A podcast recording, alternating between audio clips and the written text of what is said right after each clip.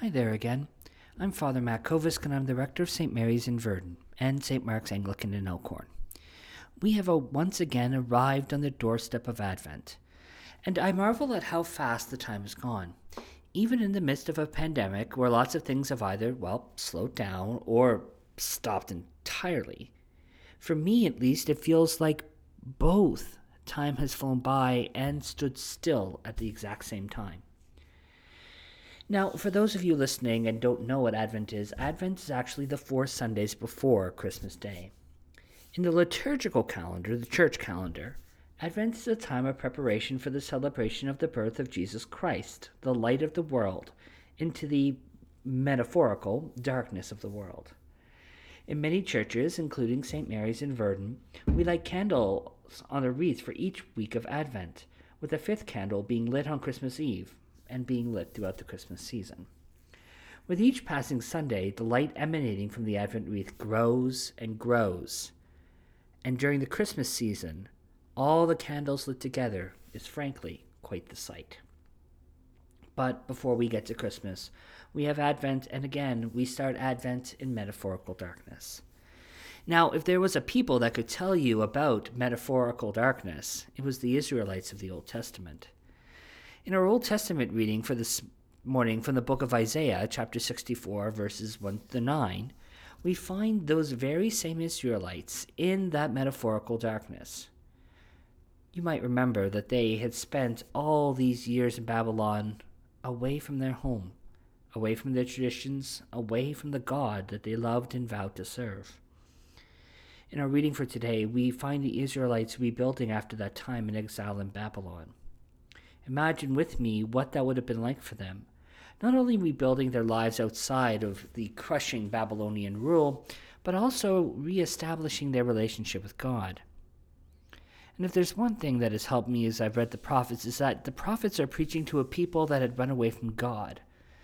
As Psalm 106, verse 39 puts it, the Israelites had become, quote, unclean by their acts and prostituted themselves in their doings, end quote.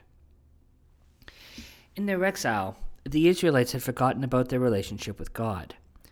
And the prophets were calling the people back to the promises that they had made in the many, many covenants that we find throughout the Old Testament, and that we've talked about before, I'm sure.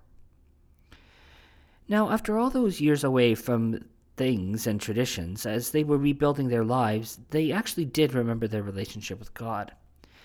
However, as it happens when things get left by the wayside, over time, memories start to become fuzzy. And I can't help but wonder if that's what's happening in Isaiah 64. Their plea for God to come and do all these things that they mentioned indicates to me that they actually didn't remember all the things that God had done with them previously. Now, they had some foggy moments of the big moments when God came thundering down, but they didn't have any memories of the day to day reality of living with God. They remembered him at the big entrances as they call upon him to make another big entrance in Isaiah 64 1 when they cry, Oh, that you would tear open the heavens and come down so that the mountains would quake at your presence.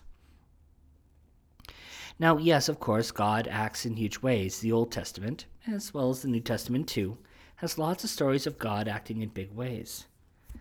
However, the Israelites had forgotten a core tenet of God that God is at work all the time. God is at work when we think that God cannot see us or that we cannot see God. The invisible hand of God is active and is looking after your life, even when you do not recognize it. Great. That's that's nice to hear. That the invisible hand of God was looking after the Israelites in their exile in Babylon a land that they did not know and they did not recognize. What does that have to do with me as a 21st century Christian, one might ask? And I can't help but wonder if verse 9 might provide that quintessential so what answer I tend to look for. Isaiah 64 9 reads this Do not be exceedingly angry, O Lord, and do not remember iniquity forever.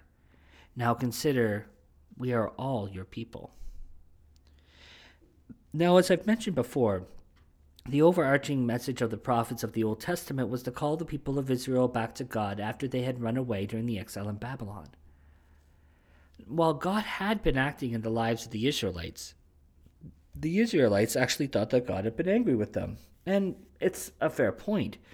In their panic at being in exile, they had abandoned God and literally grasped at anything in order to find some semblance of, well, normal. In this verse, chapter uh, 64, verse 9, the prophet is begging God not to be angry and to remember not the transgressions of the Israelites. And the prophet wanted God to remember that these people that are begging for his mercy and begging for his presence, the Israelites, were still the people of God. Now, for us, down to this day, and as we start the Advent season, we are to tr- do the preparation work in order to re- truly receive the gift that is the Christ child this Christmas. And in this passage, the prophet is reminding us that it's good for us to hold ourselves accountable for all the wrongs that we have done, the ways that we don't follow God with all our heart, with all our soul, with all our mind, and with all our strength. And all the wrongs that we have done, when we think we don't deserve the love of anybody, much less of God, God does still desire to be part of our lives and in right relationship with us. And even in all of our failures,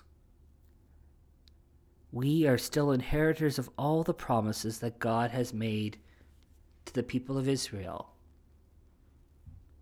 That we might see God, that the Messiah will return, and that we will find joy in the coming of the kingdom of God.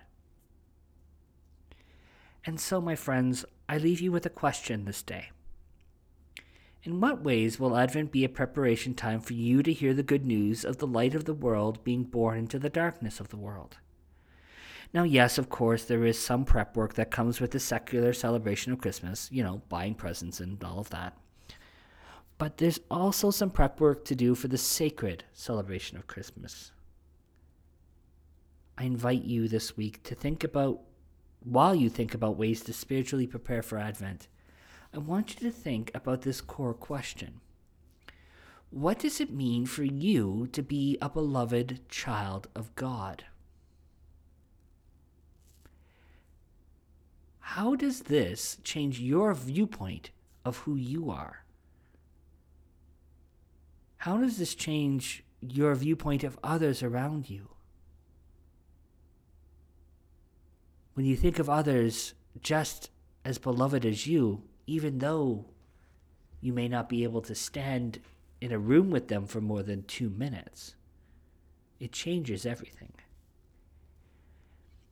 When we reflect on these questions, as well as others, for the in preparation for the birth of the Christ child, we can be set free from the darkness that can so easily ensnare us. And so we pray. O Lord, eternal Son to thee, whose advent are coming, sets thy people free, whom with the Father we adore, and Holy Ghost forevermore. Thanks be to God.